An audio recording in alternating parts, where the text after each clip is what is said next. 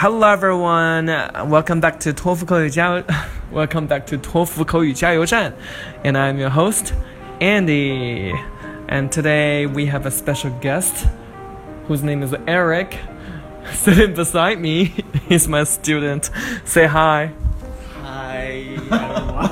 Okay, so today we're going to be talking about a topic that has been heatedly debated across the world, and that is should animal testing be legalized?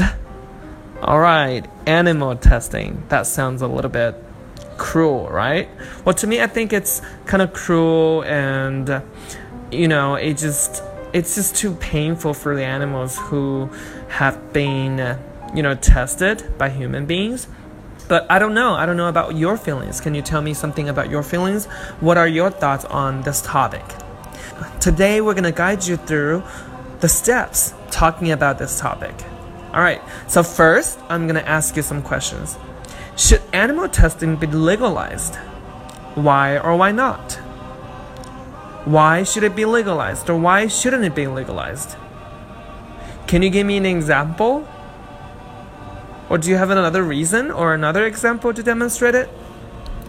Okay, so now I'm gonna give you my demo answer, and please pay attention to what I say because you're gonna learn a lot of useful phrases and vocabularies regarding to this topic.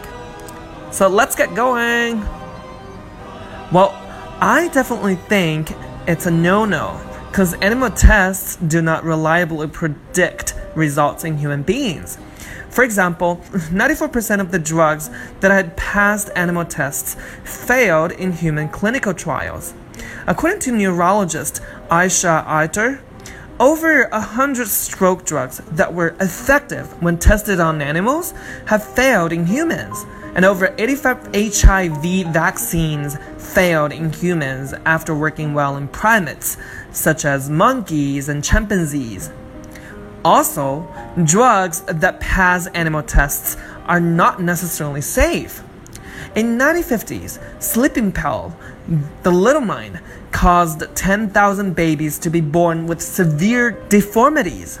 But the drug had been tested on pregnant animals like guinea pigs, cats, and hamsters prior to its commercial release.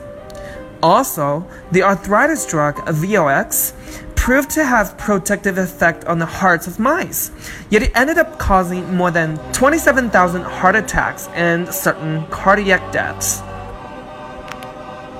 好，这就是我们今天托福口语加油站为大家准备的 talk show。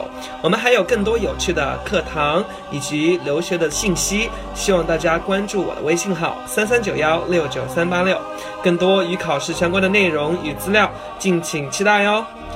See ya! Have a nice day!